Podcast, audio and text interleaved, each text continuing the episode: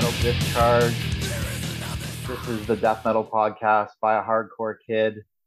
Uh, my name is Vince. I'm the aforementioned hardcore kid, and we finished the top 40 terrorizer list. So I thought I would do a kind of like special episode to sum everything up and my feelings on that. And I'm not just going to be talking all by myself. I have a friend of mine, Odai, who is going to be joining me. Yes, people, what's what's good? Yeah, yeah. man's man's coming in from London, in it. So you're gonna be hearing. I've got my own weird journey as far as like getting into death metal and all that, but I got some thoughts on on this list to, to share, and yeah, man, I'm gonna be enjoying this. All right, so you want to uh, get into the the death metal list? Yes, let's do this. All right. So yeah, just looking overall at the whole like top 40, what were your thoughts on like the entire list? I mean, this list is it's interesting because it's very much sort of a reflection of the time that it was made, but also I think there's a couple biases here and there. Like I mean, the first one that stuck out to mind as far as like I made notes.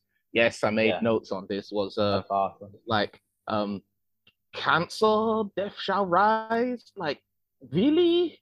I mean, they're not I don't think cancer are bad, but I definitely think it's like, oh, it was recorded at Morrisound with Scott Burns and James Murphy plays lead guitar on it and oh, Glenn Benton does does vocal does backing vocals on the first track. And I'm like, this is this is okay. Yeah. They're one of those bands where um I if you speak to certain older people, like I don't know if now they're held up as legends or whatever, but at the yeah. time it's like they weren't really a thing. Yeah. it's just sort of that kind of There's definitely a couple other metal bands where you could say, oh, now because like now because it's this funny thing with metal. That's one of those things Sergeant D taught me. Is like, oh, when something is trendy and at the, is is big in its moment, it's like, oh, this is trendy, like poser bullshit. Yeah. But when it get when the, when the band just exists for ten years or so, oh, they're they're pioneering legends who paved the way for other bands to work in this style and whatever the fuck yeah, yeah, that's that's something you you and I are right there on the same thing with the Sergeant D thing, man. That's that's something I've actually talked about when do while doing this podcast is like his observation on that. It's mm-hmm. like you know, like for example, there's only one Cannibal Corpse record on this list, and I thought like I don't I don't really know because you know this is my first foray into kind of this style of music, but it's like from what I can tell, everybody loves Cannibal Corpse, and it's like oh, you got to hear the first 12 records. And like, I feel like this list, that might have been something like this list probably came out like, you know, towards the end of the 90s, like beginning of the, of the 2000s. Yeah, because I was, I was definitely thinking early mid 2000s. And like, it's just, it's just like, why, you know, is Cannibal Corpse a band who got that kind of treatment where it's like, when they first came out, it's like, oh, this is just you know idiot shit, and then it was like, oh, well, actually, this is fucking cool because it's been around for 20 years and that I think kind of it, thing. I think it's that. I think it's also um possibly because they went and changed lead singer. There yeah. might also be the fact that um I'm gonna have to bring it up. Um they did have a brief cameo in flipping the first Ace Ventura movie, and um, because that's that's the those are the two things. If anybody brings up Ace Ventura now, yeah, it's that, it's that and the one running gag that everybody is like, "This is awful." so there's that. Um, what else is there? Um, Immolation. I think Immolation are all right. I kind of prefer incant incantation. I think now, if it was done now, like incantations set like maybe onwards to maybe one of their first three albums, like uh onwards to Golgotha or was it Diabolical Conquest? I think yeah, Diabolical Conquest. Yeah. Or um, yeah, one of their first three. Those those would probably be on the list because it's like, oh, these guys were doing that really jagged, ugly sounding death metal that kind of you know that sometimes lurches into doing really plodding doom metal stuff. Yeah. So that that would be one thing on there that that would change. Um, yeah. One one thing I kind of thought about this whole list as a whole is um like there's there's the immolation record and then there's the suffocation record mhm. uh, effigy of the forgotten and that's the, that's the only stuff from new york on the whole list there's yeah, two- which is very very strange.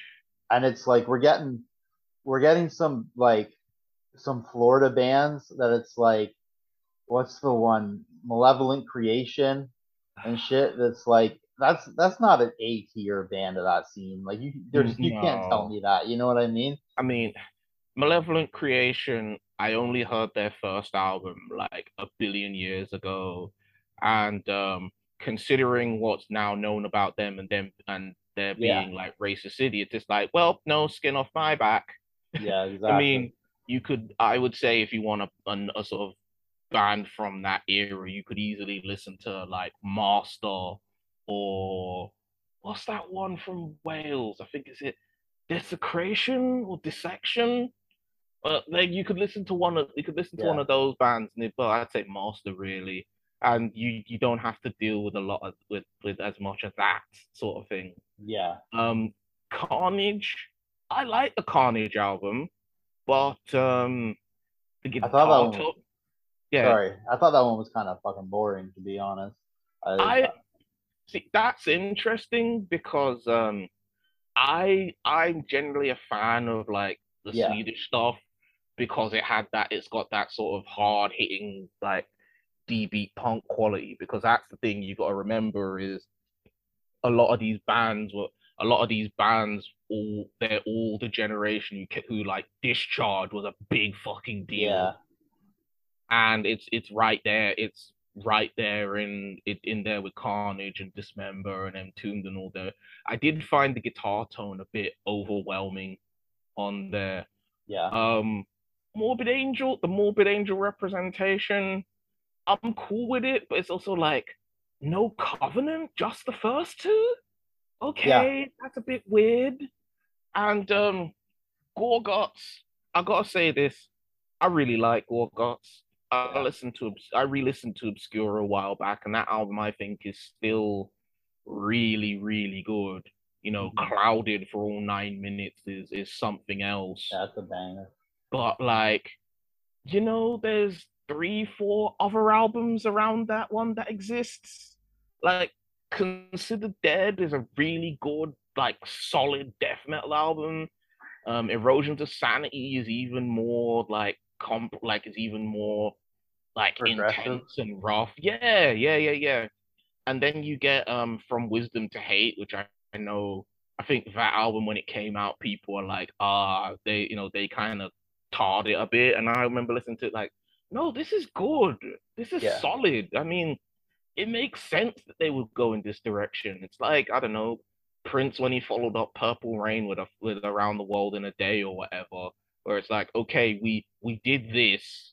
We can't do this again because it's gonna be another like limitation on it. Yeah, so sure. we're gonna do something different. And Yeah. also, I read this um this piece that they did about Obscura, this like long read thing, where um it's funny how to it, it really changes how I look at how the album was made. Where Erosion of Sanity was um that was when Luc Lemay, the the lead singer and guitarist, he wrote everything down. This album, Obscura, was a group effort Okay. everybody was them contributing and rather than like trying to come up with these more complex and concept riffs it was more about they had um a certain list of rules of like we're not going to do the sort of slayer 16 note beats we're not going to do like they had a bunch of like four or something rules so they had to Yeah. kind of think outside the box as far as how they were going to make riffs and if they were going to do if Steve MacDonald, the drummer, was gonna do anything, it was either blast beats or like nothing at all. And Yeah. so it's like, yeah, you know, this this riff might be two chords, but because it sounds like that, there's more of an impact rather than anything else. And I was like, oh, that's that's really interesting. I like Yeah. that. And he said all the the people who are credited as who made the song, it's who came up with the riff at that the riff that they built around it. Built the song around. So, You yeah, think that yeah, one? You think that one's a little bit low? That's like number thirty-eight. You think that one's a little bit low? yeah, I definitely personally? I would definitely think it's it's low at 38 for considering how just what that what the album is. Um Nile, I never did get into Nile if I'm being honest. I mean, I think was uh amongst the catacombs was the only record on the whole list where I'm like I don't like this at all like because the synths they just sound so stupid. Like you know like nowadays we have I mean and like it's kind of not fair because you know we're listening to it 25 years after it came out yeah, yeah. and like this sounds dumb but it's like the horns on that shit sound like ass man. Like they don't sound like horns. It sounds like a fucking sawtooth like MIDI thing. Like and it's like I can't take this seriously because it's trying to do this like epic Egyptian shit, but it sounds like some fucking chintzy video game from like the 90s or something. yeah, you yeah, know yeah. what I Like you're playing you're playing Exhumed or something. Yeah, and and don't get me wrong, like I think the whole thing of you know we we're making death metal but it's based around ancient Egypt. I'm like, yeah, I'm I'm a, I'm behind that idea. yeah, it's cool. Well, it's a cool um, idea. Yeah, the, the songs, the, the tunes themselves just doesn't really. Mm. Yeah, I And hear you. Also, I'm glad that Bolt Thrower was on there, but for me, instead of Realm of Chaos, I probably would have put the Fourth Crusade there. Yeah, me too. Me too, for sure. That's one I of my would've put- favorite records. Definitely. yeah, I, I would have put that there, and um, what else is there? What else is there? That I probably would have changed. Uh, maybe would have changed. Maybe, um, Nocturnus. All right, I will say I like the key. I Yeah. think it's a very interesting death metal album, just in terms of concept and uh, whatever. yeah, I I will admit that like the the drumming on there isn't the best. Yeah. It's it's not bad. You know, Mike Browning is is all right for what he is. But I would say um this may be one of the first of quite a few recommendations for the listeners here that they check out their second album Thresholds. Yeah. You think that's the better one? Um, I w- I'm not sure if I would say it's better. It doesn't have the sort of weird idios, maybe not as much of these idiosyncratic qualities as the key, but it's definitely more polished. Okay. I would say. So I would reckon, and it's they're still talking about like aliens and sci-fi and all this stuff. So I would say give give that one a look. Which be warned, that's going to be one of the first couple albums I would probably recommend people to check out. Um, Pestilence, Testimony of the Ancients, Would you have put uh, Consuming Impulse instead? maybe, but that's more so because I do I really like the lead singer Martin Van Drunen a lot. Yeah. really really like Martin Van Martin Van Drunen. Really interesting lead lead singer. So that that I would definitely put there. Um, what else is there? Uh, Harmony Corruption, not my favorite Napalm Death album, but I get it, especially Yeah. because that was Americans' big introduction to them rather than the early stuff. Yeah, and it's also Um, sort of like I don't think if we're doing a death metal list, I don't like certainly I don't think you put Scum on there and like FETO. I don't think I don't know like it's more of like a grindcore record, I guess. Yeah, True. definitely, definitely. And uh, what else would I? What else is on there? Um, I already said that. Oh, this is one. Somehow, um, I didn't listen to Cynic's Focus until very recently, Yeah, and it's because it's an album that I've known about forever, but for some reason I never got around to it. And when I did listen to it, I I liked it. But I think what also surprised me, the two things that was interesting for me about that album is it was how accessible it was, yeah, but also um it's as much I think similar to like Obscura, it's as much about what that out what they do on that album as like what they don't do. Yeah. Where it's like, oh, you can have passages that don't have distortion. You can have hooks in the middle of them. Mhm. And um the lead sing, you know, the the second vocalist guy was have was losing his voice, so he had to speak, you know, he had to use vocoder, yeah. which I know for some people, for for some a lot of people in metal, that seems to be this big sticking point. But as somebody who has grown up listening to Zapp and listens to a lot of guys with auto tune, it's like, come the fuck on, people. I don't know. It sounds cool to me. yeah, that was a record that I really it's not my top 10, but I really respected that record because it was like it's just so different and like that was the kind of the the um the uh the impetus behind me doing a podcast about all these records. It was like I was listening to the list and I got to that one and I was like, yo, like I could I have a lot to say about this. And then I was like, hmm, I could start a podcast and talk about this record because You absolutely could. You absolutely could. Which, you know, I'm gonna have to say it as well. Um, Vince, because of this, and I knew was gonna be on here, I Yeah. blame you for making me get like get back into listening to metal again. this is all your fault. oh no. Like, I'm sorry. I mean, this is this is also a partial recommendation. No, not partial, but as far as riffs, and um, I can sort of connect it to one of the one of the albums on my list as far as an introduction pack. Um, I've been getting back and listening to Voivod lately, Oh yeah. and um, yeah, because I heard their most recent album, Synchro Anarchy, and I really liked it. It's like a refinement of what they do, basically. And I think, you know, again, Sergeant D, one of the things I remember him saying was like, uh, a lot of ideas that, that um hardcore people come across is just stuff that metalheads were doing 10 years ago. Yeah. I would I would highly recommend certain people if they were if they're really up for it. Um, you Check know, Voivod. give- yeah, check out Voivod. Give Killing Technology a shout. Give um their most re their stuff from like Target Earth when they reformed and they had a Dan Mongrain in there. I think they would get a kick out of that. Um, Yeah, I've never heard Voivod, so I'll go check it out. Voivod's good. I think you would also like their first two albums. It's really like sloppy and gnarly sort of shit. Yeah. And Voivod are one of the best examples in metal of like the worse the album cover looks, the better the music is. So yeah, I would highly, highly recommend that because uh, rest in peace, Piggy. That guy really singular guitarist. yeah. Mhm.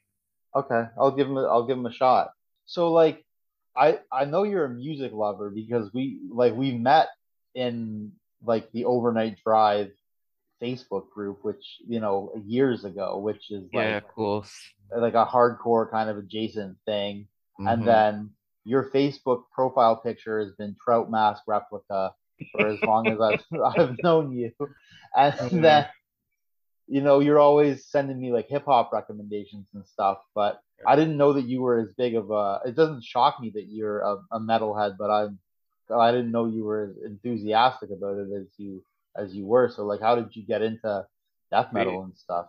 My I kind of have a I've got a, I've said now I've sort of got a conflicted relationship with metal Yeah. Some for personal reasons which I'm I'm okay with talking with bringing them up here but also just like the benefits I've kind of gotten out of it so to give you a loose rundown with me um I I've always been well my main sort of my bedrocks has been like bashment, dancehall, and, and jungle. Okay. So my uncle, my uncle used to DJ for like pirate radio up in Nottingham and that. And also I was a rap youth because well, that's that's what I grew up around. That's what my cousins are all up on, like Westwood and all this sort of stuff. Yeah. So these times I wouldn't say I was consciously like a rock listener, you know. There's a lot of stuff for me as far as where my man's coming from. I didn't grow up with that. It was only when I turned about 15, 16 That's when I was like, I'm gonna consciously start listening to like rock music shit. Yeah. And um, it's not that I didn't like stuff in the past and like certain songs in the past and whatever. I mean, my mother who came over to Britain in like 75, she always said, you know, she she sometimes told me about what it was like for her when she first heard the Pistols and the first two, like somebody coming from Jamaica. She Yeah. said the first two rock musicians she got into was um T Rex and uh Ziggy Stardust the era Bowie. Okay. So that's always been kind of an interesting thing. yeah. So you have to imagine I was like 15, 16, and grime was like that was my my epicenter, my world, and whatever. hmm And at a certain point, scene was kind of changing over, and that's when the road rap stuff came up with like Giggs and Killer Kai and Blade Brown and some of them, man. And I wasn't. It's not even that I had any problem with the lyrics. It's just I always thought the flows and the beat, the flows were always kind of stiff, and the beats were too slow. So okay. Yeah. I remember thinking at the time, I, I wish I could come and I wish I could come on here and lie to you and say like I had the flipping metal a headbangers gen a headbangers journey revelation of like oh this is my thing but no truth be told I I was like I want something out of my comfort zone I want to be challenged and I want something that's different and it made it was a no-brainer to me the conclusion I came to was uh metal first and foremost Yeah. Well, I guess So- because it's like the aesthetic properties of it are like super different from the stuff that you were listening to at the time. Of course, of course. So I I've always been a bit of a social butterfly. So I got along with like the metalheads in a couple of the metalheads in my year. So I remember before like a PE lesson, brethren of mine who's named Jake, and it's always a guy named Jake for some reason. he must have tuned me onto one Lamb of God tune, which I've never been a fan of them, but um, I thought, yeah, this doesn't sound too bad. And then he he lent me his copies on CD of uh, Master of Puppets and um, Machine Heads Through the Ashes of Empire, which I haven't listened to that one in a very long time, but I might do so yeah. and um yeah from there when i was getting into metal from getting through that metallica which i'll admit getting into some of those bands it did take it did take a bit of getting used to in part because metal production has never been you know they have a thing against bass for some flipping reason I mean, Yeah. also, of course, I like as far as where to get into metal for me, it was just like, oh, Black Sabbath is apparently the beginning. All right, I'll I'll start there then. yeah. So from there, especially because these were like the Wild West days of like blog spots and Megaupload and RapidShare and all that stuff, Mhm. I just kind of went hog wild. Yeah. Just get your So- hands on everything you could. Yeah. And these were the days when um it was funny because while my friends were listening to stuff like the bands I remember them being into, they were listening to like Slipknot, um, Trivium, Bullet for My Valentine, who I never want to hear again. Um, yeah, like the popular one. kind of. yeah, bring bring me the horizon, bleeding through. I was the person who was getting further into like the nitty gritty of this stuff. Yeah. So uh, a good chunk of the bands that come up on the list and certain current stuff. Um, I really got into. That's also how I kind of got into hardcore, like the '80s stuff. It wasn't again. It's just because I thought the songs were good. yeah. And um, I say on a personal level, it kind of leaves me conflicted because uh, I think one of the things that metal sort of done for me was I tried to introduce certain family members and certain friends to uh, a lot of the some of the stuff that I was into because these Yeah. at the same time I was really getting into like jazz and getting into noise because one of the music teachers I had at my school was an avant was an avant-garde jazz musician so Mhm. I got re he really turned me on to some mad shit that I still quite I still like if I'm being honest. Yeah. And um they basically thought I was nuts.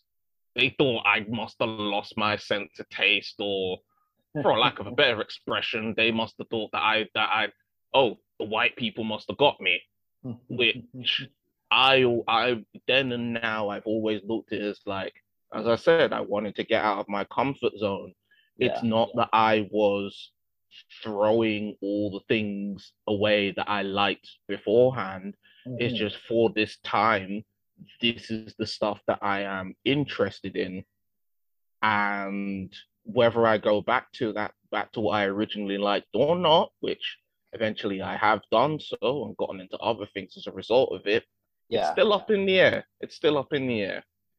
And yeah. so, uh, it, I mean, yeah, it is kind of hard to like get into something and then try and like show it to people and then look at you like, what the what the hell is this? like, mm-hmm, mm-hmm. yeah.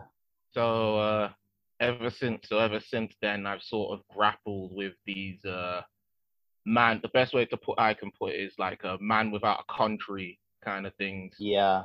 Where there's there's other things on there's other things that factor into it, but it's this sort of there's a video I watched on YouTube where the guy summed it up as though it's like you're both praised for being close to a sort of proximity of whiteness and you're both chastised for it at the same time.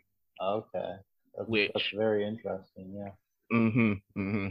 Which is very frustrating. But then as I've said, for a lot of uh, there's a bunch of different reasons for me where I've always kind of felt I've seen things from the other side of the fence and yeah. when I try to explain to people, speak to people about, no, it's not really like that, but they have these ideas and whatever ingrained, like drilled and ingrained into them, it's kind of hard to be like, you know, even you're not trying to be harsh with them, but it's hard to like make them see your end of the stick, your end, your end of things. You put a lot in, but you don't get the same kind of response from others. So that's been that's kind of been my journey. I would be lying if I was to say that I don't have a certain number of regrets and disappointment because I'm somebody who also never quite found the niche to call my own. Yeah, sure. So like you're you're the hardcore person, so you you've got your thing. Me, I yeah. never exactly found that, and it's not for the want of trying. So, but um, yeah, it, introduced me to people that I otherwise probably would have never talked to before. It's part, you know, I've I've been exposed to a bunch of different ideas and different things, and I think it's benefited it in a long time. And I hope that there's younger people who are like younger than me who, in some way, in a lot of ways, they don't have to deal with those similar sort of things, so they're able to explore more and develop more in in some ways or another.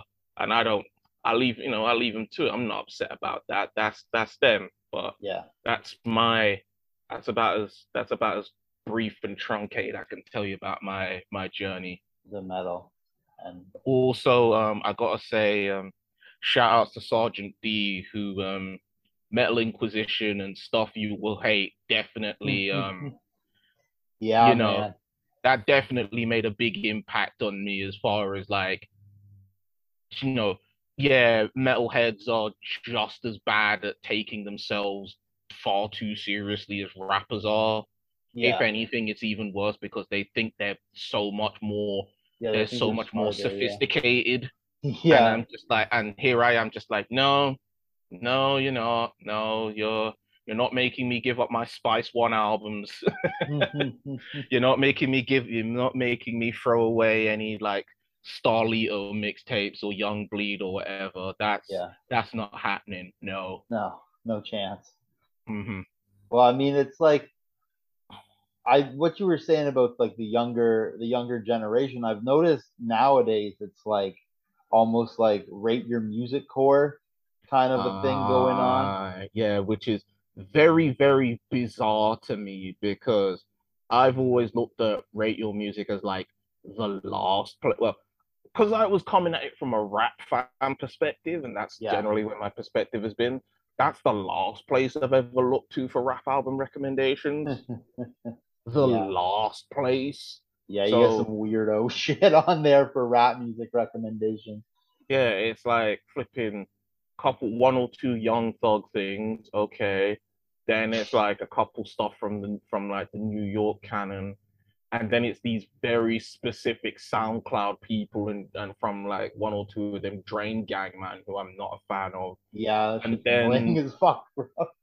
and th- and then flipping you get one or two of these guys from Turk, these Turkish rappers. It's just like, where did these come from? Yeah, it's it's completely it's completely detached from like um a lot of like you know like uh, you especially as someone who came up listening to hip hop and stuff when you were like a kid it's like so completely detached from like anybody who had that experience i find yeah but, exactly but the one thing i will say about it is that these these kids are getting exposed to a lot of different types of music like yeah. you know it's like very it's very funny to see kids who ha- will have like they'll make their little topster on twitter or whatever and it's like oh you have like jane doe on here and you also have like a drain gang record and like like a joanna newsom record and it's it's very it's you know so it's like they are getting exposed to a lot of different stuff, which I think is kind of sim- similar to the path that that you kind of forged, but you kind of forged that yourself. Whereas I think yeah. they're getting it from like an algorithm, which is kind yeah, of like yeah, yeah. My, own... Sorry, yeah, my my path was definitely like forged through trying forged through like just going through different places and trying out stuff and it's like oh i you know i like this. This is cool and whatever. Oh what's this album? No means no means no's wrong? All right let me hear this. There's a difference between biding one's time and waiting one's time. Yeah i totally agree with that. So oh, yeah. yeah i definitely that was i think that's a diff- major difference for me is i had i kind of forged it myself rather than having you know rather than getting it through like algorithms or Spotify and whatever. And yeah. I think in some ways for me, I still kind of for me in a lot of ways, I still kind of have that. Yeah. So that's well, that's that's a very interesting perspective and unique perspective to have, right? Like I I do mm-hmm. sympathize with like you don't really have a place to call home, but at the same time, like you can talk to so many different people about so much different stuff yeah. And, yeah. Um, you know.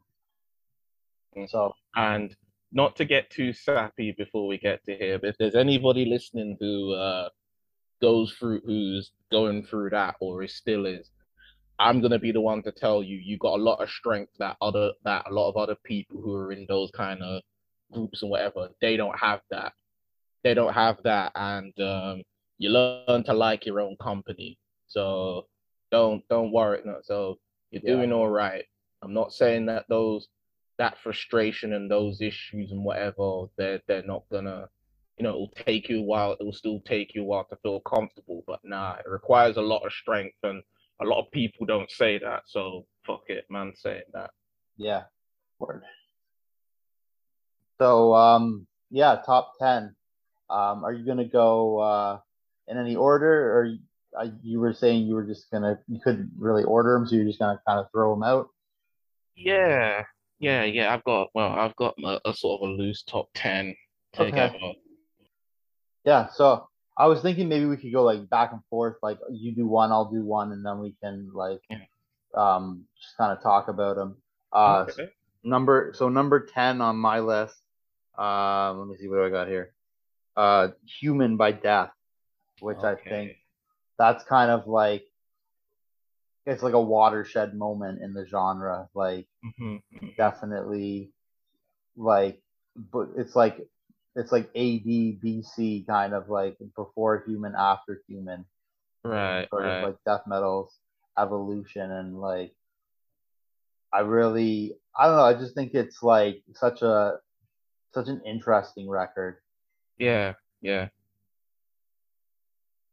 um, I I do like human. I really do. I think even though I I still for some reason I still have the the opening riff to I think it's Suicide Machine, the second track. That's that's still burned into my head for some yeah. reason. And um, yeah, it's it's funny because again I bring up Cynic and two of the people who play on the album are Paul Masvidal and Sean Reinert, who, you know, they play on that, they play on that, as well as, uh, of course, Steve DiGiorgio and whatever. Yeah. And it's it's definitely really accomplished. It's really well put together. Um, you know uh, what I've always found interesting about um Death is uh, well, also with the list, I think it's odd that um, Leprosy is ranked so high, considering you know the other albums they did, like Human and Thought Patterns, and even Scream Bloody Gore. But Bloody Gore, of course, I think it's interesting that the only two people who play on that are here Chuck Schuldiner and Chris Reifert. Yeah, and they both went in very different directions as far as what they did with death metal. Yeah. You, you notice that, like, Scoldin, Sh- goes into the, like, the more, you know, the more technical, more, you know, composerly kind of approach. It's very well put together, you know, it's well put together and everything, which yeah explains why later on after he was done with death he was briefly with that Control Denied band mm-hmm. and then you've got uh, chris Reifert, who he goes he goes and make autopsy which autopsy is while you know i can understand people not really vibing with the sort of juvenile sense of humor but it's very messy and very sloppy and there's a lot of energy and enthusiasm there and it makes yeah. sense that they would start going into doom metal and also um, just another suggestion from me um, for the period of time after um, Autopsy split up after their last album, and when they reformed in like 2010, um, Chris Reifert was in a band called with uh, Danny Coralles was in a band called Abscess. Yeah, and Abscess's stuff, well, at least I would say maybe their first two or three albums, they're very sort of sloppy, hardcore sounding death metal. Oh, interesting.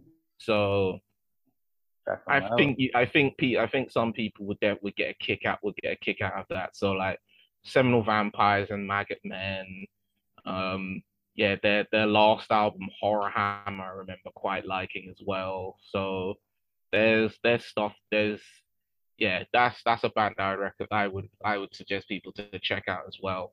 Yeah, I'll check I'll check them out for Abscess. Mm-hmm. Yeah, Abscess. Because like yeah, like I said, like I I'm pretty new to all this death metal stuff, so like you know. Okay, okay. Um, my number nine, in part because I still so vividly remember that period when a bunch of really bad metalcore bands were stealing, were cribbing riffs from it at yeah. the gates of Slaughter of the Soul. Sure. That's a that's a good one. It's a it's fast. It's it's a lot of fun. Mm-hmm. Um, that's one I've that's one I've come back to a fair bit since I heard it on the list. Yeah, yeah. The the, the songs are the songs are tight. The songs are really really tight. I've always liked I like their lead singer. I it's just a good album. I don't know what else to say. You know. yeah. It's just sure. it's just genuinely like honestly solid as far as that that Gothenburg stuff, especially hopefully if you haven't like gotten like made yourself completely bored of flipping uh in flames or whatever this is this is worth it yeah and like you like you kind of mentioned they're very influential on a lot of stuff in the hardcore scene as well too so um my number nine is deicide by deicide which i think um a record that i hadn't heard a whole lot before okay. doing the list but I'd heard it, you know, three or four times, and every time I heard it, I was like, "This is a really good record." And then hearing it again, it's just like, I don't know, it's just like, like I compared it in the episode to bands like Discharge and Minor Threat, where it's like they're not really doing a whole lot, but they're what what they're doing, they're super effective at it. You know what I mean? Yeah, like, yeah, yeah, yeah, yeah. It's not and, all um, over the place. Mm-hmm. Sorry, go go ahead. I, I, would definitely put that down to like uh, the Hoffman brothers and Steve Asheim, who's like that's their hidden weapon. it I Deicide it's funny because they're also some people would say they're one of those bands where it's like now they're hailed as legends where back in the day they were kind of seen as a joke you know yeah. oh Glenn Benton the guy who's gonna say he's gonna kill himself at 33 to copy Jesus and burning an upside down cross into his head like yeah all right man. But I there's I can still the the opening to Lunatic of God's creation it's like it's so clearly you can track where that goes until he he starts singing on it. Because it, you can tell like oh this was put in together in parts this was thought out and clearly well done and everything and um yeah i i would still i would still i like the album i'd still say it's solid yeah. i would also say um for Deicide, uh, The Stench of Redemption, which came out in around 2006. Yeah. Is really good, which is interesting because between, I want to say, Once Upon the Cross, which I remember quite liking ages ago, but the albums between that and The Stench of Redemption are, for a lack of a better word, not good. Yeah, sure. So this one, they, for the Hoffman brothers were long gone, so they had uh, one of the guys from Iced Earth and the Jack Owen from Cannibal Corpse, who mm. is now unfortunately more known for you know is in Six Feet Under, which is a terrible band. Mm-hmm. Was he the drummer? No, I think he plays guitar in oh, it. Okay, because I thought mm. I thought the drumming on the Deicide record and the drumming on the Cannibal Corpse record were super like similar. Like I thought like it was like kind of like a branch of the same tree as opposed to the morbid angel stuff or the death stuff, which is a lot more like thrash oriented. I thought yeah, know, a lot more yeah. blast and a lot more double kick on that shit. Mm-hmm. Yeah, that that def that makes sense. That makes sense. But um, Stench of Redemption, there's uh there's slightly more of a melodic bent to it, and oh. both lead guitarists are like there's solos all over the album. yeah. It was to my surprise, some people are like, oh, I don't like this album because there's too many guitar solos on it. And I'm like, fucking, I thought metalheads loved this sort of thing. What's going on? Idiots. It is it's good. It's a it's a genuinely really good album. And also it was a surprise at the time because people wrote them off. And yeah, sure. I don't know. I haven't heard the the other the other couple ones they did afterwards, but that one I would say yes. So Deicide, Deicide's first album, um, I don't particularly, I'm not sure I really like Blasphererion, the fifth track on there. Oh yeah. But, yeah, but like Dead by Dawn, Sacrificial Suicide, Carnage in the Temple of the Damned, good shit, man. Yeah, it's, it's bangers. So what was your uh, what was your number eight or loosely? Um, yeah, my number eight was Left Hand Path Entombed because mm-hmm. uh, yeah, I and this is sort of reflective. My approach, well, my approach as far as when I made my intro to death metal pack was thinking in terms of like, what would somebody from hard, what would be the thing that would bridge them between stuff like this to to death metal? Yeah, which is interesting because I there was a while back where I had a guy who he it's not that he didn't you know who's like a rock guy who just couldn't get to grips with like really technical metal stuff yeah. so entombed with that in mind i thought yeah this this has you know the it has the flipping boss tones it's got yeah. the, the boss tone guitars it's got the it's got the you know Nicke Andersson just killing it on the drums yeah, and great drumming got, on that record. Yeah, you've got the you know, it's not just all all the lead stuff, and it's just it's it's a lot more bare bones and for the jugular in a way that doesn't bother with the technicality and more the intensity. And you know what? I'm just gonna throw it in there as well. Um, Dismember, like with an flowing stream for similar reasons, but that album is just it's just so tight. Yeah, it's just so tight, and there's enough there that um Dismember never made, never really made the sort of leaps in sound like Entomb did. Sure. Although I I really like uh, Wolverine Blues. I think that's a really good gym album. but um, like an ever flowing stream, I mean, you know, soon soon to be dead. I don't know how people in hard. I don't know how if you're a hardcore person you couldn't get into that. Yeah. And no, it sounds like integrity. Like there you go, there you go.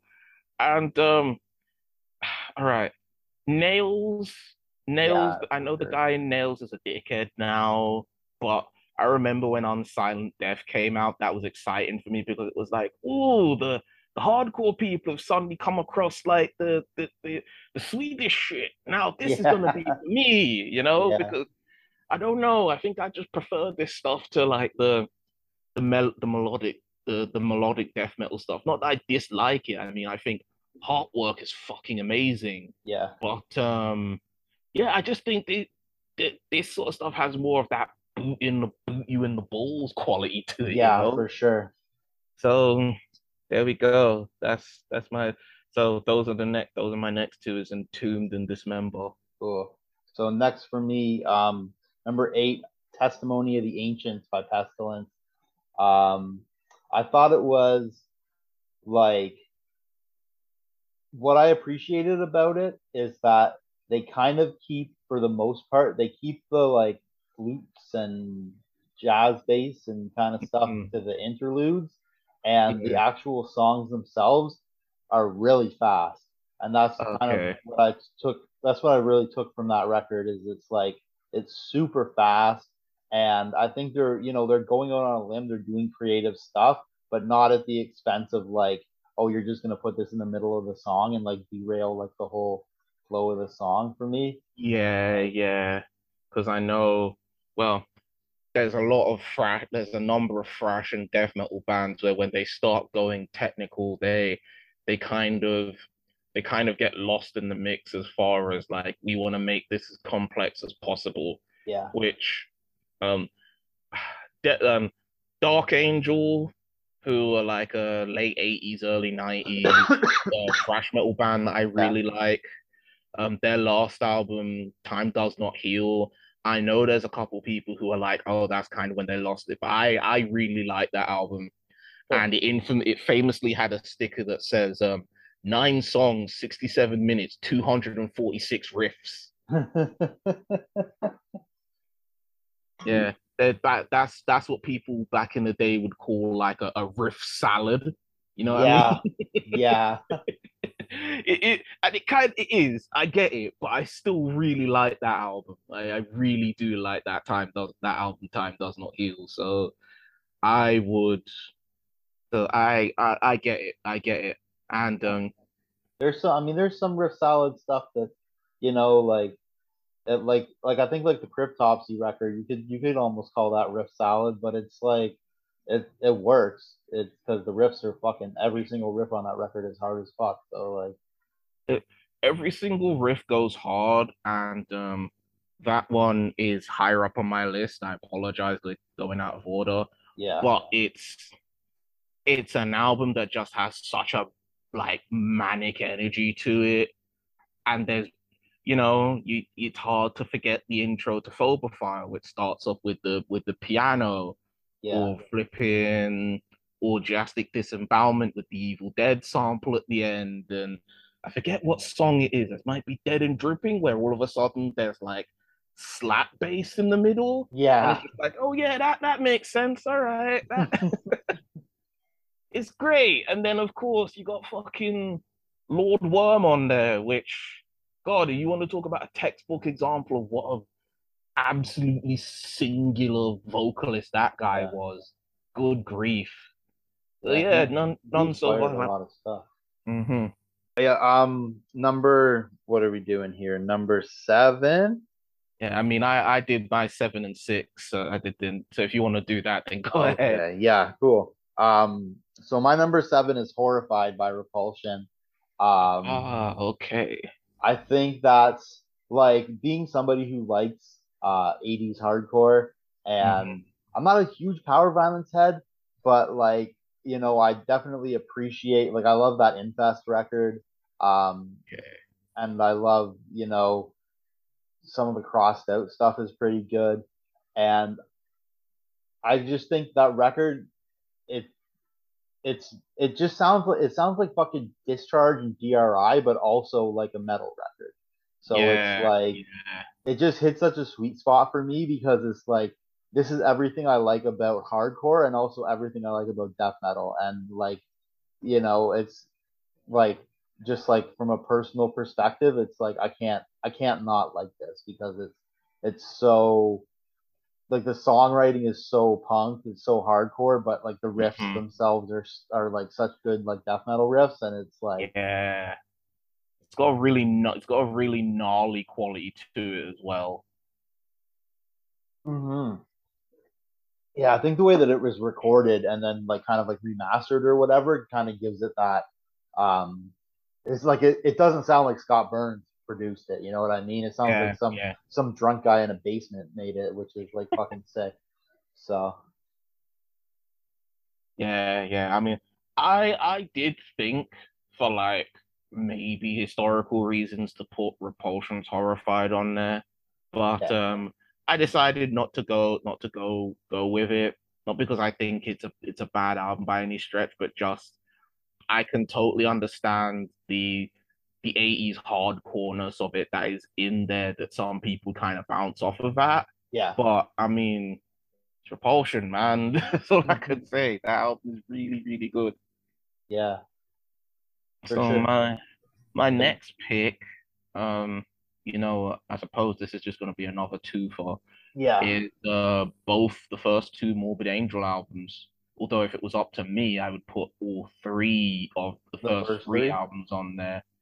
Um, it's funny because um, I have gone through a decent chunk of their discography and um, really generally very consistent up until I would say Gateways to Annihilation. Yeah.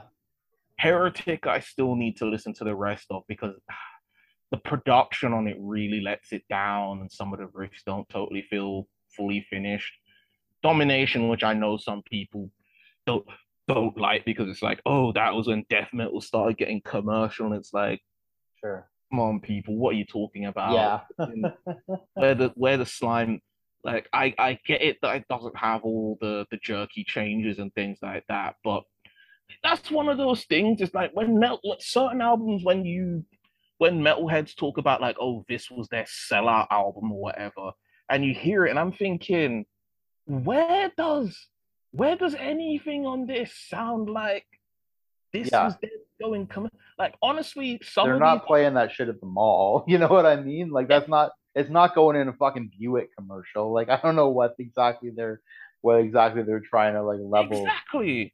Some of these albums uh, some of these albums even now when i'm listening to them i'm like it still baffles me that these got music videos. I can understand if it was like after post watershed, which you know is a British expression for shows that get shown, you know, certain programs that get shown on TV after like ten o'clock and whatever. Okay, yeah. So in that sense, I could understand, but even then, it's just like flipping. This stuff was the the thing because there's there's nothing on here to me that sounds like that strikes me as commercial, you know. Yeah. Even factoring in for the for the time of what was happening so, but Altars of Madness is just amazing. Yeah. I really, really like that. I really, really like both of those just for the the atmosphere on them. It there's then that's one thing you don't really hear people talk about with with some of these bands sometimes. It's kind of the energy you get from them. I suppose that's more a black metal thing. Yeah. But these but like those morbid those morbid angel albums it really is like yeah you're you're stepping into the charcoal ashen abyss as well and Trey Azagthoth is a you know he he might be a he might be a dork who who takes like Lovecraft stuff way too seriously, but mm-hmm. you can't take that guy's talents as far as solos and riffs and whatever away from him. No, yeah, um, I the energy on that especially on Altars of Madness, the energy on that record, it's just it's just like like when I I just I literally just put that up before I talked to you my my um uh my final episode or whatever. It's right. like to me it feels like the dudes were playing like you know how like a you get like five guys if you want to make classical music you get like five guys in the room who like like all studied their whole life to like mm-hmm. play some shit and then it feels like that's how that record was made it's like i don't know it's just like some something about the energy of that record it seems like more than metal music almost it seems yeah. like it seems like this is being composed and conducted almost like mm-hmm. it's i can i can see just, that it's just so intense and like you know i don't think i don't think like a lot of this stuff especially the stuff that came out around it just seems kind of like you know hillbillies that kind of like stumbled into some shit that ended up being really good i don't think that morbid angel record i don't think you can say that about the morbid angel record yeah, yeah, yeah. Well, I get that, and also, um, I could see um a lot of hardcore people getting into Gateways to Annihilation. Like, yeah. it's not slow enough to be a Doom album, but it definitely feels thicker sure. and chunkier. And um, Erik Root, Erik Rutan, who is in yeah, he's in he's in Hate Eternal. He plays guitar on there and he does some interesting stuff as far as solos, and he has a very different style to Trey. And the album before that, I mean, if you thought Altars was was crazy as far as intensity, have you heard Formula's Fatal to the Flesh? No, I haven't. Okay, so there's a couple keyboard interludes on there which depending on how you feel on them might hamper or you know might bother you as far as your enjoyment. Sure. But this is like there's this is the album where it's all just lightning speed and every song on there has just this really gnarly solo on it. yeah. And David Vincent's not on it. He left.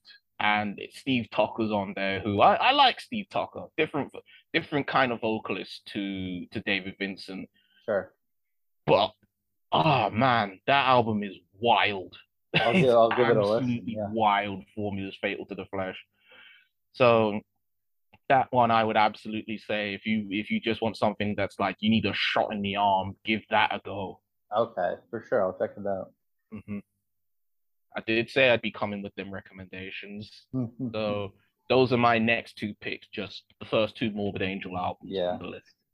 Cool. So number six, I put Heartwork by Carcass.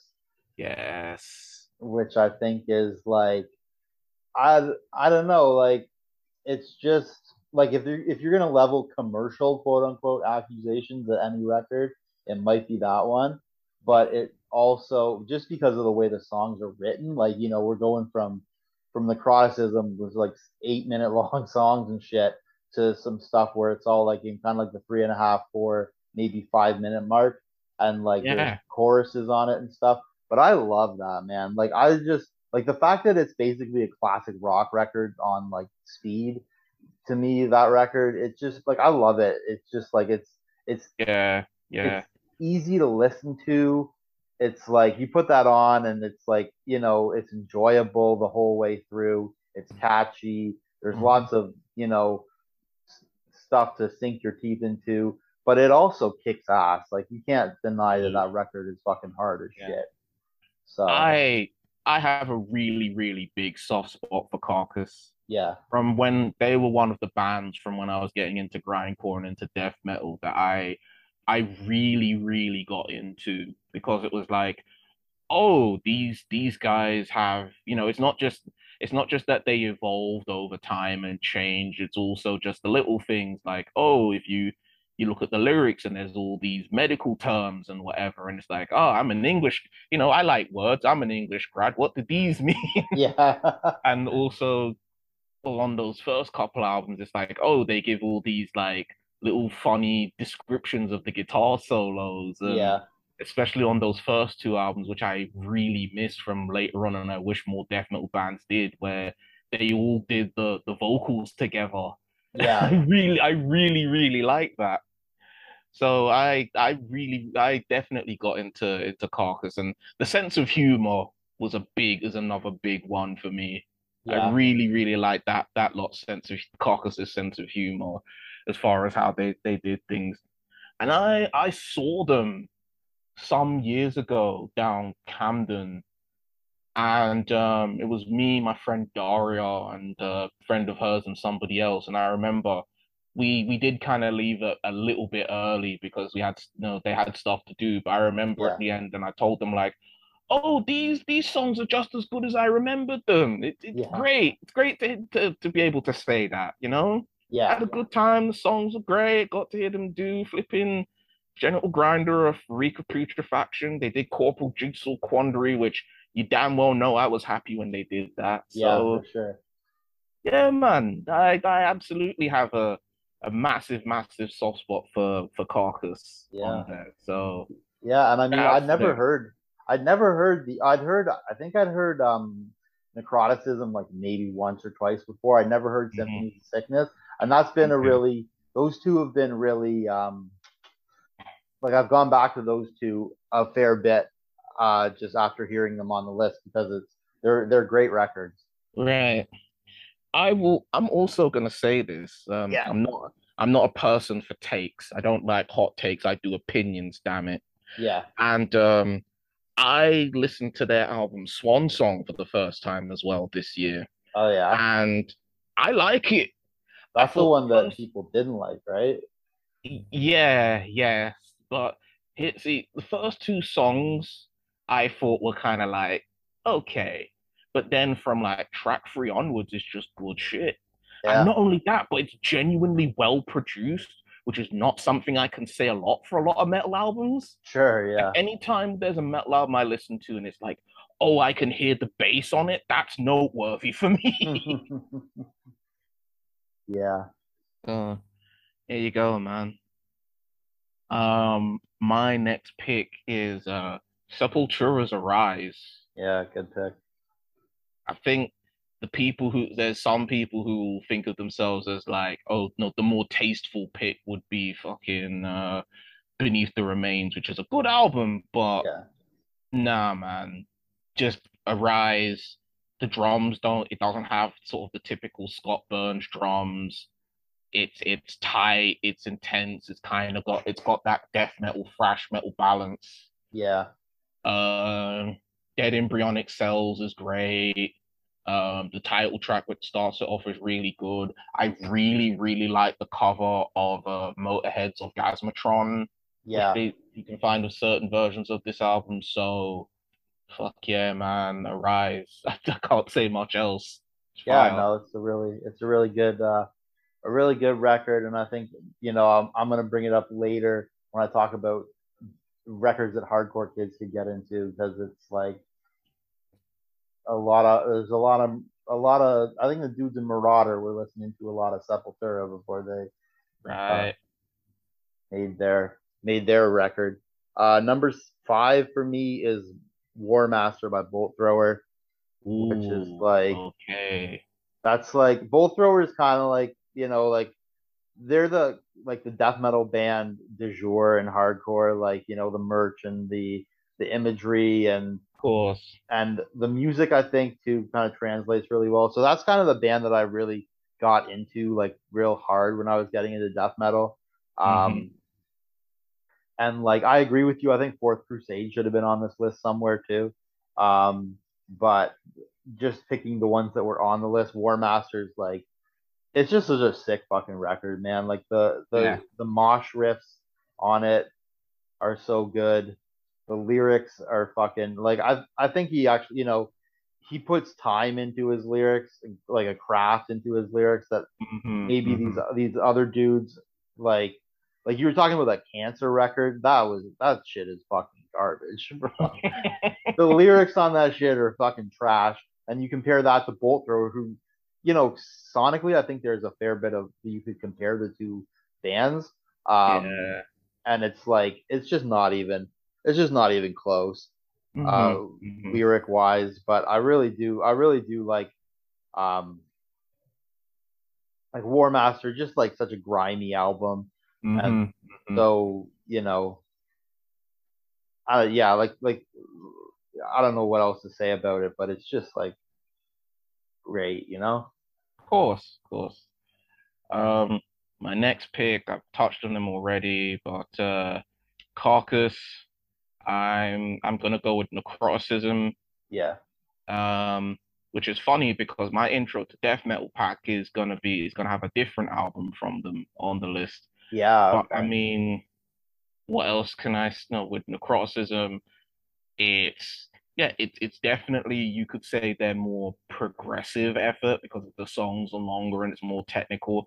And I I think for somebody who is getting into it, I I give them that one because it's like, yeah, you you can do this.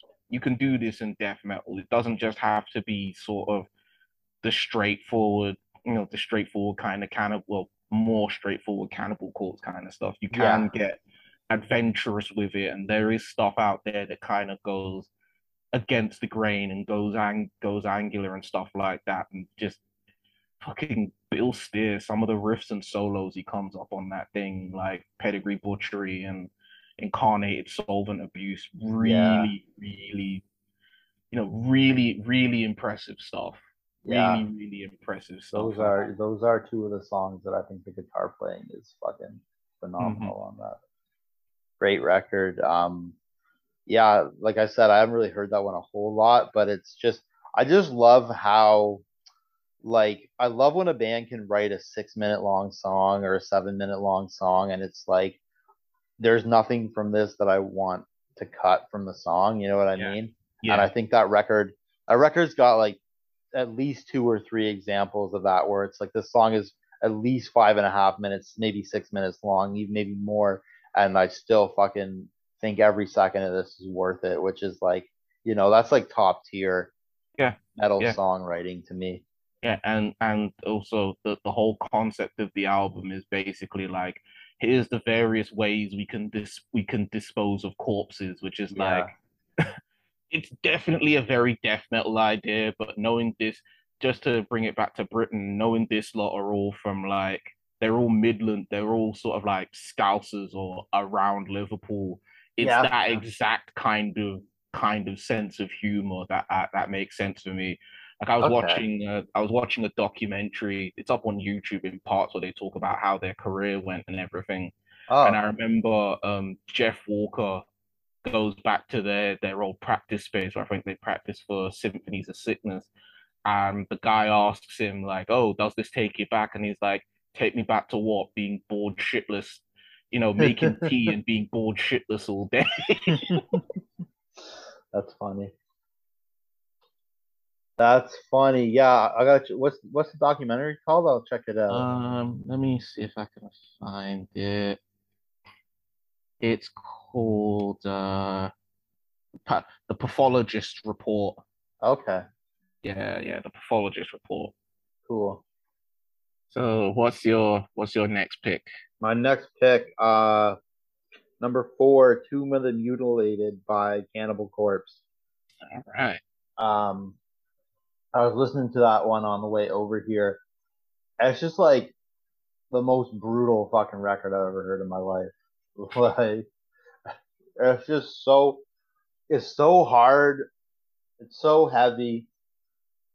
The fe- like, like I, I can't really understand what he's saying, but like, you look at the song titles, you listen to the the samples that they're using, and shit. It's like, yo, this is this is cr- fucking crazy person music. Like, this guy's got something wrong with him, and it's like, um, I also kind of appreciated too, like when this came out.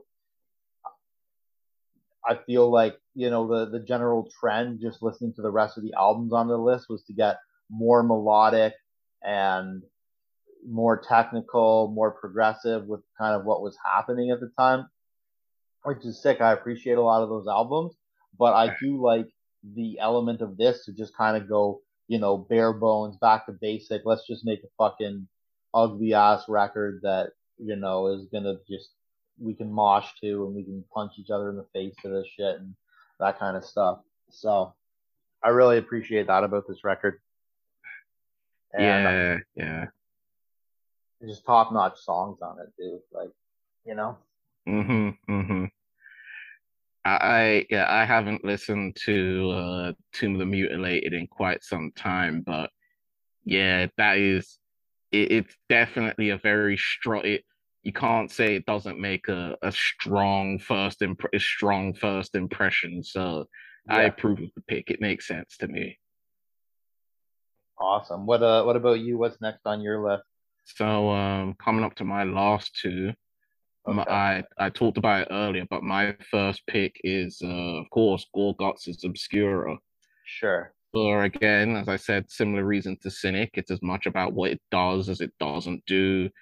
And um, also, I just think it's one of those albums where, um, considering how people now are all in, are now sort of like new metal was actually amazing. Yeah. There are definitely some riffs on here that I think people who love them some new metal could appreciate. Yeah. And like the people who love you know the like the Meshuggah metalcore. Yeah. I don't know yes. why this, I don't know why they're why Meshuggah got jocked so hard, but this band did because it's you know it's very similar kind of uh, like super rhythmic sort of yeah, yeah, yeah, shit yeah. going on there. I mean, see, I I like Meshuggah. I don't know if that will put me on put me on you know people who want to go and tar and feather me for that, but mm-hmm. like Destroy Erase Improve and Chaosphere, man. I, I tell you, those those guys go off, and I'm always yeah. I'm into them because uh, I like how rhythmic they are. Because I think that's what eventually one of the reasons I kind of got bored of listening to metal was because uh, when everybody is like a certain level of good as a drummer, you kind of they all sort of blur into one another. Sure. So uh, somebody like Tom, I used so I ended up listening to try and listen to other metal that maybe wasn't as fast or whatever, but at least they had a bit more. They had more personality to how they yeah. played, and um, yeah, Tom Tomas Haake. I know he's somebody who, when people say, "Oh, like he's the god drummer," it's like, what are you people talking about? Mm-hmm. I do this one specific thing, and I suppose I do it very well. And it's like, yeah, I mean, I kind of get it, but it's just like it's everything that fits around it that makes it work for me. So just like similarly with Obscura, and like I said to you, it's not so much. I think if people came out in mind in terms of they set themselves a certain number of rules as far as how to make songs or come up with riffs, and it's not, oh, they they try to make like some kind of Xenakis 20th century modernist thing they get more out of it. So yeah, fucking fucking a yeah, man, Obscura. You're not you're not going to be taking that away. And also the the weird, creepy viola on Earthly Love. Come on. Yeah.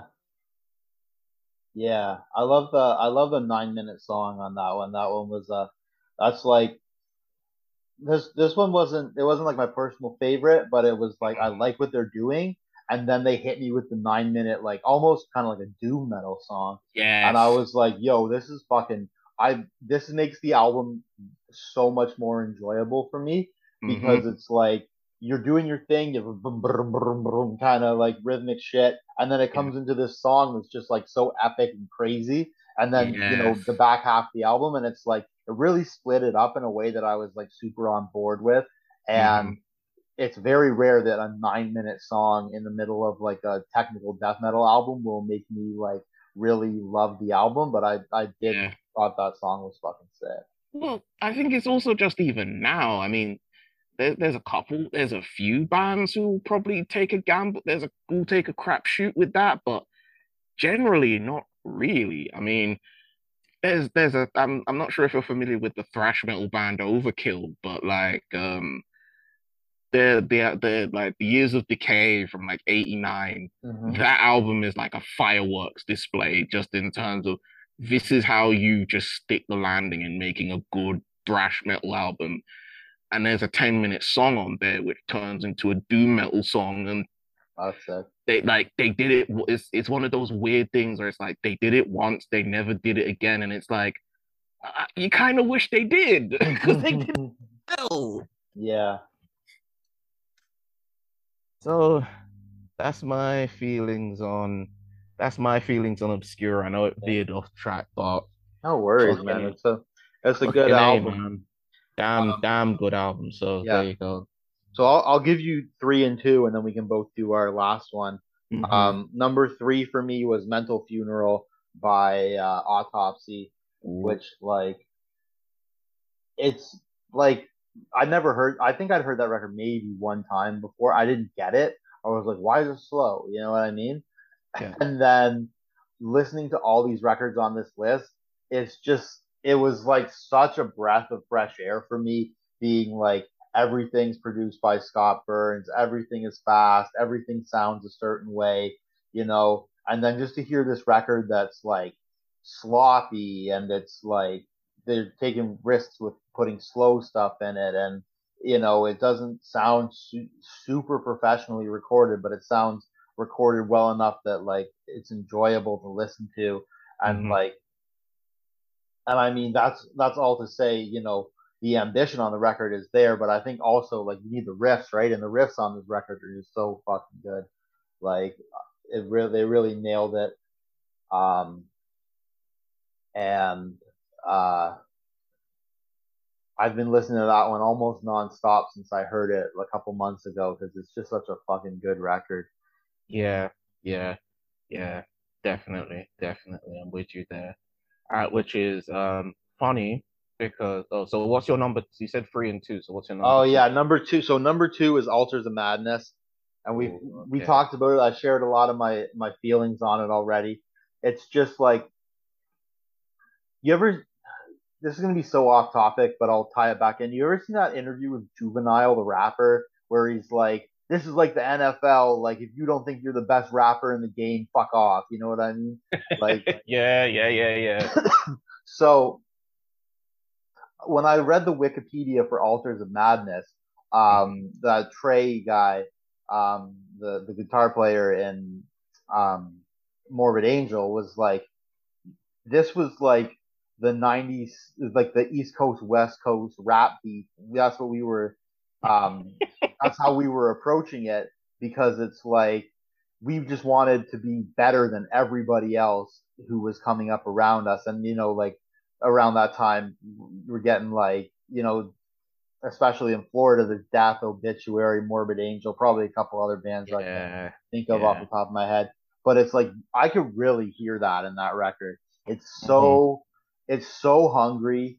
Like I was saying before, it sounds like like so intentional and like performed to like a standard of like you know we're gonna nail our parts we're gonna play it at this bpm if our fucking fingers fall off kind of thing yeah, yeah. and like it's just such a such a great record and i love like the the catchier parts on it the more meatier kind of riffs on it it being kind of offsetting that like super speed and like technicality Yes. aspects of it Yes.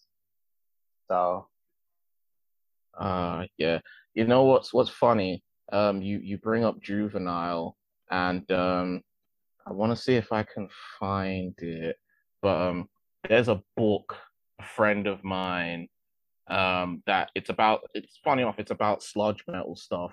Oh yeah. But um there's a section in it where they talk to Eyehategod yeah. and they mention they bring up a story about how they recorded their their music in the same studio as the Cash Money guys, oh that's uh i love that. Which is just such a wild image to think about. yeah. Because they were saying, because they were saying like, yeah, they were, um, you know, they heard our music and they thought this was literally like the spawn of Satan himself. Mm-hmm, and mm. these guys, they're looking at them and it's like these guys have got like white tees and big gold, you know, gold teeth and flipping. Mm-hmm, mm. They're pulling guns on engineers because they they think the tracks don't have enough bass on them. oh God, yeah, that's that's awesome, man. I would have I I would have killed to be in the fucking studio witnessing that. That would have been fucking. That's like that's some of my favorite hip hop stuff. I mean, the the Cash Money stuff. I really really fuck, especially that era, like you know, like uh like 400 degrees, like early Lil Wayne shit, even like Hot Boys stuff. I love Yeah. that stuff. Big big Chopper City in the ghetto fan, I take it. Yeah, All right. Yeah. So um my my last pick is an album you just mentioned, and it's gonna be uh Autopsy's Mental Funeral. Yeah. And as you said, it it's just got this really charred out feral quality to it. It's it's funny because uh, Severed Survival, I'll be honest, I don't think it's not produced the best. It's kind of got a wet quality to it, and the boss, the bass is weirdly overpowered, overpowering everything else, but you get used to it. Mm-hmm. And this one is even rougher, but it's like, oh, it makes sense that they would be moving into like doing doom metal sections because yeah, they discovered Candlemass and all those bands around that time. Yeah. So bringing incorporating that sort of tempo switch into their sound is just a no brainer. It all tracks and you know, I, I gotta have to say it, man. Flipping Chris Reifert, who's like the drummer as well as the vocalist, Yeah. that guy is incredible in terms of what he does because he's got all these barks and twisted screams and and lurches and whatever. Mhm. He's got a real like toolbox in terms of knowing how to use his instrument and to use it well. And yeah, I I really like I really like the album. I really really like what they do on it. And um I don't know what else. I don't know what really else to say with Mental Funeral, but oh, I guess I do have actually something to say. Is that linking back to my point with Voivod? Is they're both bands who've been around for ages, and then they broke up, and then they came back, and they seem to have this second swing Yeah. in their career where they're putting out stuff that is arguably as good, or in Voivod's case, maybe even better than some of their more recognized stuff. So. Interesting. I I checked out their most recent album, Morbid Tra- Morbid Morbidity Triumphant, when it came out. Which, uh, if you haven't seen the cover for it, please do. no, I'll it's take a look absurd. right now. It is absurd. Morbidity triumphant. Yeah, I, if I could use my thumbs, that would be. Right.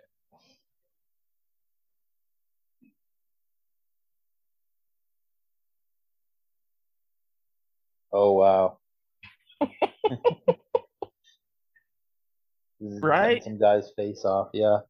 And they're making like a robe out of it. It's Oh Oh. yeah, that, I didn't see that part. Yeah. as I said, it, it's wild. And it's it's a good album. And it's it's it's they they sound like them. They don't sound like anybody else. Whether you can say it's like, oh, it's classic death metal or not, you can say, you know, they just sound like them. I know you and me, we're both, oh, I don't know about you, but I love Lungfish. Yeah. Lungfish are a great example, especially I think now where people talk about like, oh, it's so fast, you have to keep pumping out music and whatever. And they're a really good example of a band who, you know, really took their time as far as when they wanted to put stuff out. Mhm. And you could argue that, oh, their their their albums all follow the same sort of pattern. But you compare it to the previous one, there's all these little bits and pieces that they changed or they took out that's refining of their style and autopsy have kind of done that in their own really messy messy way so they're a great argument for that i think lungfish so there Yeah. you go You know morbidity and I- funeral absolutely I'm gonna. I I really I love Mental Funeral so much. I was Autopsy. I definitely want to check out the rest of their stuff, but it's like I look at their discography. And I'm like I don't even know where to start. So I guess I'm just gonna jump in and see what happens. Because all right yeah you, you gave me the you gave him the cosign that it's that it's all six. So Mhm. at least that you know all worth checking out. So number Mhm. one on my list, I think you, you might look at me a little bit sideways. I'm going Leprosy by Death. Really Yeah. okay please explain Yeah. So it's just like it's just like a to me it's like a fastball pitch down the middle of like the era of death metal that I like really like and um just like kind of the, my sensibilities really align with it in terms of like it's recorded well, but it's not recorded too well. You know what I mean? Like they okay. they were doing the best that they could at the time, but the limitations of it kind of make it give it this sort of like amateurish kind of thing that I really enjoy. Um, I think it's like it's technical, but it's not. It's not. It's not human. You know what I mean? It's like it's not even. Uh, what's the one that comes right after it? Uh, oh shit, the one with the preacher on the front of it. Like, oh, spiritual healing. Yeah. Um, like you know, even on that, he's doing like some like sweet picking shit that he's not doing on leprosy. That's mm. like so leprosy. It's just kind of like more, you know, he's playing as fast. He's playing fast. It's heavy, but it's also kind of like it's got this energy where it's like, you know what I was saying about Morbid Angel, where it's like it doesn't seem like this is just beer drinking hicks kind of stumbled into this. With yeah, leprosy, yeah. it kind of like that's the kind of feeling I get from leprosy. Is it's just like obviously they're good musicians and you know they go on to do some great stuff but it's like it feels like they kind of just like stumbled into it you know what i mean right okay. kind of this like this just like coalescing of everything that i really like about death metal and that it's the lyrics i love the lyrics on this record because it's like it's not stupid but it it doesn't like try and be smart and mm-hmm. it's like just this i find the songs on here are really good like the riffs are super catchy. There's lots of parts like you know open casket like it almost has like a fucking hardcore pile on part at the end of that song with like the you know like at the end when he's screaming like open casket like it's yeah. just I just I just really this record kind of like it's right in the time period of death metal that I like really really love like that kind of like earlier stuff and it's just like seems like the sort of like pinnacle of that era and style to me, and that's why I really really like this record. So. Okay. Okay. Yeah. Yeah. I I feel you. I feel you on that one. All right. Um. Anything else? No, I was just thinking, like, what's uh, like, what would you um, what would you say about like uh, leprosy? Like, what's uh, what are your feelings about it? Like, in terms of maybe why you wouldn't have it so high, just out of curiosity? I, I look at leprosy as like a refinement of the, the scream bloody gore stuff. Yeah. And don't get me wrong, I do think there are some really, really good st- songs on there. Open Casket, Pull the Plug, the title track. And I also like that um, him and Rick Rozz's guitar styles are very, very different. Like yeah. Rick Rozz plays Rick Rozz solos like he's flipping Kerry King out of Slayer. But yeah, I just look at that as more like a refinement of the kind of stuff they did, which is no, not complaining about that. But and uh, spiritual healing, I remember that album being a weird one. Yeah. I might have to revisit that one because it has been a long time. But I think just in terms of just how how frantic and how sloppy and dismal Scream Bloody Gore is, and um, Human. The rest of the stuff is like the more like that. Those are the death albums where it's like, oh, we we're putting away the the leather jackets and the band tees, and now we're gonna start putting into some, you know, yeah, something closely resembling a suit and tie, you know. yeah, I hear you. So yeah, it's it's interesting. It's interesting. It's interesting you you went with that, but I, I get it. I was I'll be honest with you, considering you did talk about it in one of your episodes, I thought you were gonna go with um Darkthrone Soulside Journey, but I imagine that album's more like a an interesting curio than anything else. You know, you know what the thing with the thing with Darkthrone is, if I'm ever gonna listen to Darkthrone, it's gonna be the black metal album and like right. I I've I've wanted to go back to Soulside Journey, um, but I just I just for whatever reason, and maybe I'll I'll I'll like today later today I meant, mm-hmm. um, for whatever reason it's like I feel like Soulside Journey is like they were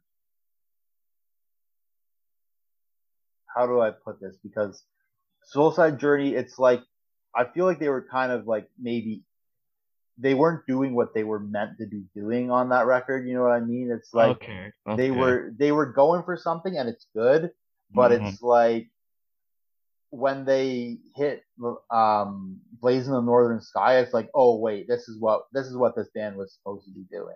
okay, okay. So, but I do, I do, I got to go back and check out Soulside Journey again because it's been a while since I've heard it. But All right, all right. what are your feelings on black metal? Just like randomly, as a Black black metal. Uh, black metal. My opinion on it is the same as like noise and industrial music, where um the stuff I like in it, I really like a lot, but yeah, I I'm not somebody who can see myself listening to a lot of it. sure, You get what I'm saying? Like Yeah. Darkthrone, my favorite album of theirs is uh, Under a Funeral Moon. Mhm. Emperors and Nightside Eclipse, of course, is is really good. I like Enslaved. Um, yeah, what else is another one?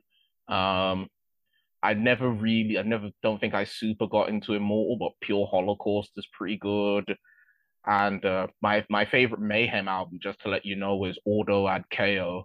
okay, How to pronounce it, but that album, if you want to have me on just to talk about that one, I've got time. okay, But um, yeah, yeah, yeah. Because I've been, I've been thinking there's there's two ways I can go next. I can do top 100 of the 80s, or I can do top 40 black metal. Both of them are terrorizer lists, and it's like a lot of people. I get getting a lot of feedback of people wanting to do the black metal list, but it's like I don't know, like the top 100 of the 80s, like we're getting everything. There's like ACDC and like NWA and like right. fucking, it- it's like that's looking like a lot of fun to me. And like doing the top 40 black metal albums, it's like, Mhm. ooh, you know, like I'm, my, how much bullshit am I gonna have to slog through to hear like the stuff that's really good here? But we'll see, we'll see how that goes. Mhm. Um, so if, you, if you're ever doing the 80s one, if there's any Celtic Frost on there, I'm, I'm penciling myself in for that because I, I adore Celtic Frost. there's actually three Celtic Frost albums on the 80s. Yes.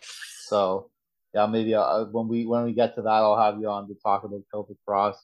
Yes. Um, so you wanna let's hit the the last part of the the hardcore recommendation. All right. So So, just, so I'm mhm. just gonna give a little bit of background for for the people at home listening. We thought maybe what would be the top five albums that we would each recommend for hardcore kids or punk kids or whatever to get into death metal. yeah. So you want to kick it off with number five? All right. You know what? I'll I'll just give you my entire list now, just to to show it. But as I said, my my main focus was thinking about the the bridge between you know what could interest people who are into hard. I don't particularly like saying kids because it just feels weird. Yeah, like I'm some enough, music yeah. exec. But my my picks would be um, Mental Funeral, Mm-hmm. Ever Flowing Stream, Yeah. um, Focus by Okay. Cynic. Um, I wasn't sure which one to go with, but I was thinking maybe uh, Blessed Are the Sick or Rise or Slaughter of the Soul. But the other one that I was gonna talk about, which going back to Carcass, would be uh, Symphonies of Sickness yeah. and I want to focus on that one because uh, I think you said it best. It's an album with a really pungent vibe to it, Yeah. And it's not quite as fully formed as Necroticism.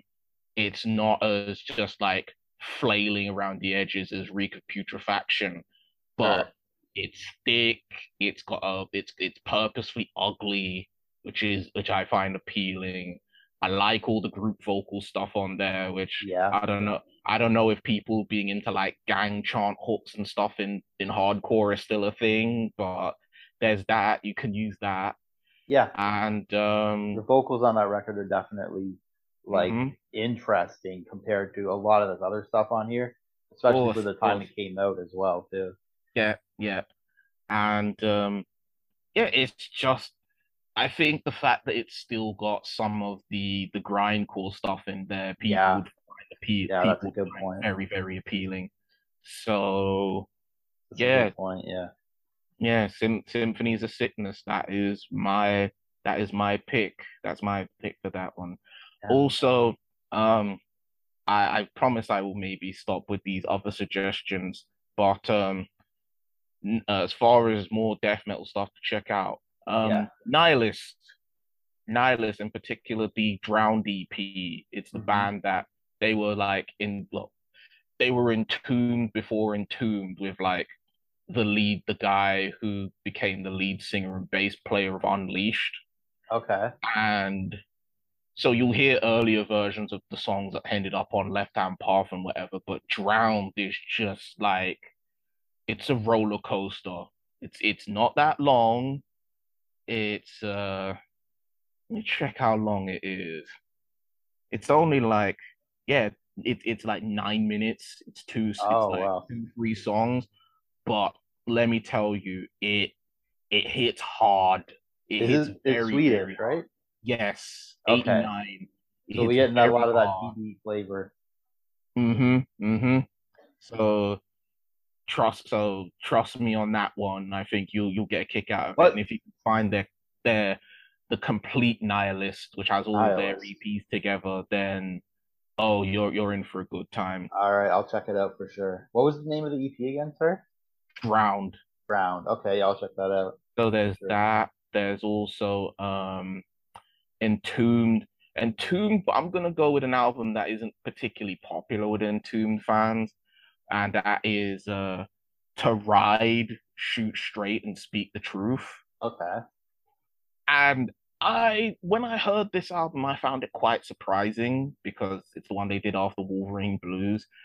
And what it really hit me with that one was like, oh, these guys really wanted to be like a really, really heavy version of the MC5. So That's very interesting. Yeah. yeah, and I think there's some good tracks on there. Some people find it, I think, I think some people find it very divisive or kind of hit and miss, but Sure. I don't know, man. I think there's some really, really neat stuff on there, and they sound like they're having a ball of a time on it. Yeah. So, Well, the funny thing about Entombed is like that's a band that I think, like you were saying, that that record sounds kind of like the MC5. I think they were listening to stuff that maybe the other dudes who were making death metal around the time like weren't really listening to. You know what I mean? Like mm-hmm. Mhm, they had they had um um oh what the hell is the fucking left hand path which is you know a fucking glorified D beat record at the end of the day. And then they had uh clandestine which they're playing like fucking blues riffs on that record. It's like Mhm. very much a black sabbath kind of vibe to that. And then you know wolverine blues which again i think i'm not super familiar with that record but i think it ratchets up sort of like the blues flavor a little bit on that too and i just found that like you know of all the bands a lot maybe a lot of these bands were super self either self-referential or referencing like morbid angel and death and obituary like i found that entombed like they their musical palette seems to be a little bit broader than the rest of the Right. yeah Okay. So that's that. And my last pick would be um the the first two Unleashed albums, which would be uh um what is what's it trying to remember the names now. Oh yeah, Shadow um Where No Life Dwells and Shadows in the Deep. Somebody I, I used to talk to described them as like ACDC of Swedish death metal uh, yeah which I think is very apropos.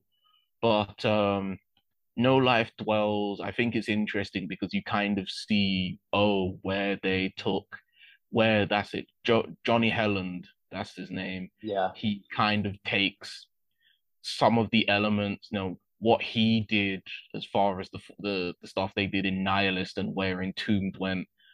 I'm not gonna come and say it's the heaviest, they're the heaviest band ever, or the hard, or like the most intense or the hardest, Mhm. but those those two are good. And also Shadows in the Deep has uh Onward into Countless Battles, which as far as I'm concerned is a flipping all timer.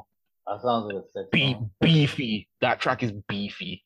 Uh, I'll check it out. That's that's a very good name for a song. All right, so I'm just we we only got about eight minutes left on the Zoom call here. I'm just gonna kind of Mhm. blow through this quickly for the the hardcore recommendations. Number one, I got, or I guess it's not really ordered, but first up, Scream Bloody Gore. I think if you're into fast punk shit and you don't like death metal, this is like it's basically kind of doing what some of the 80s hardcore did, which is just playing like, you know, rock and roll music fast, but they're three and a half minute long songs as opposed to one and a half minute long songs. So I think that's probably a good jumping in point for, you know, kids who um, maybe like a little bit more punk stuff don't really get death metal. Mhm. Number two, like an ever flowing stream by Dismember. You had that one on your list too. And we kind of already talked about it a little bit. It's just a fucking D beat record, man. It's like it's a Scandi D beat record with um some integrity riffs on it and then a lot of death metal. And like, you know, I think that there's a certain scene of hardcore that this record is super important, whether or not um like they would they know about it or admit Right. it. Like I think like like the hate thousand shit, anything that's kind of like ripping off integrity. If you like that, you can definitely get get down with uh, the Dismember record. Um, Arise by Sepultura. We briefly touched on it again. Yeah. Like if Marauder is probably one of the most influential bands on like current heavy hardcore right now. And if you like Marauder, you gotta check out Sepultura. I think Chaos AD, which is the record that comes after Arise, is like a big one that I've been recommended from Yes. hardcore people. Yes. hmm and um, but that's not on the list. Arise is on the list, so check out Arise. It's definitely doing a lot of the same thing. You can hear hardcore bands. Like there's a local band. There was a riff on Arise. I was like, where have I heard that riff before? And then I realized it's a local band, local hardcore band has um, uh, used that riff. So like, very kind of has its tendrils in the hardcore scene. Um, Mhm. Ho- horrified by repulsion again i kind of covered it when i was talking about it but it's like if you like dri you like discharge you like power violence you like infest this record it's of the same world. It's minute and a half long songs that blast the whole fucking way through. So you know if you like fast hardcore i don't know why you wouldn't like that. And then realm of chaos by bolt thrower. Bolt thrower is kind of like the most hardcore death metal band, I Mhm. think, or like most accepted by the hardcore kids at this current moment. I think you maybe put obituary in there as well. Okay. Yeah. too. Yeah. But this, the realm of chaos specifically has like, it's just got like this sort of like basement like punk quality to it that I, that's why I picked it over War Master, just kind of like maybe the recording and like Okay. the sloppiness is a little bit sloppier, a little bit more rudimentary. So Mhm. yeah, that those are the five that I think if you're a hardcore kid, definitely check those out. Mhm. All right, Uh, Odai. Oh, sorry. No, that's it. That's it. I don't have anything else to say. All right. Yeah, we've uh we've we've gone through three Zoom meetings. I've had a lot of fun talking about these albums with you. A lot you have a lot of knowledge about, you know, not only like the the way the albums sound, but like the way they were um like the lore and the guys on the albums and stuff like that. So I think Yeah. Yeah. Yeah. Yeah. definitely definitely that's something that I didn't really have a lot of in my podcast, but I do have a lot of metal nerds that listen to my podcast, so I think that they'll really they'll appreciate that you have a lot more in-depth knowledge than I do. Of So course. Thank you so much for coming on and uh must be getting late there, eh? Um, yeah, it's nearly nine, and also because I'm still sick, I'm feeling kind of exhausted. So I want to lie down now. But um, Yeah. before we, we finish off, I just have to say, as you said, you know a lot of metal nerds. For God's sake, people, give the bass player some shine. Yeah. I'm not saying give him bass, give him like bass solos, but add more bass into the mix. Yeah, turn God's that sake. shit up, bro. You, you, that you shit can't up. you, you can't be calling yourself heavy and it's just like the lead guitar in there. Come on, man. Yeah. I, it I know you. I know some of you people still revisit them Iron Maiden, them Iron Maiden ha- albums. You can hear Steve Harris in that thing. yeah, you can. All right, Odai, thank you so much. I will talk to you hopefully soon. Yes, man. Yes, man. Likewise.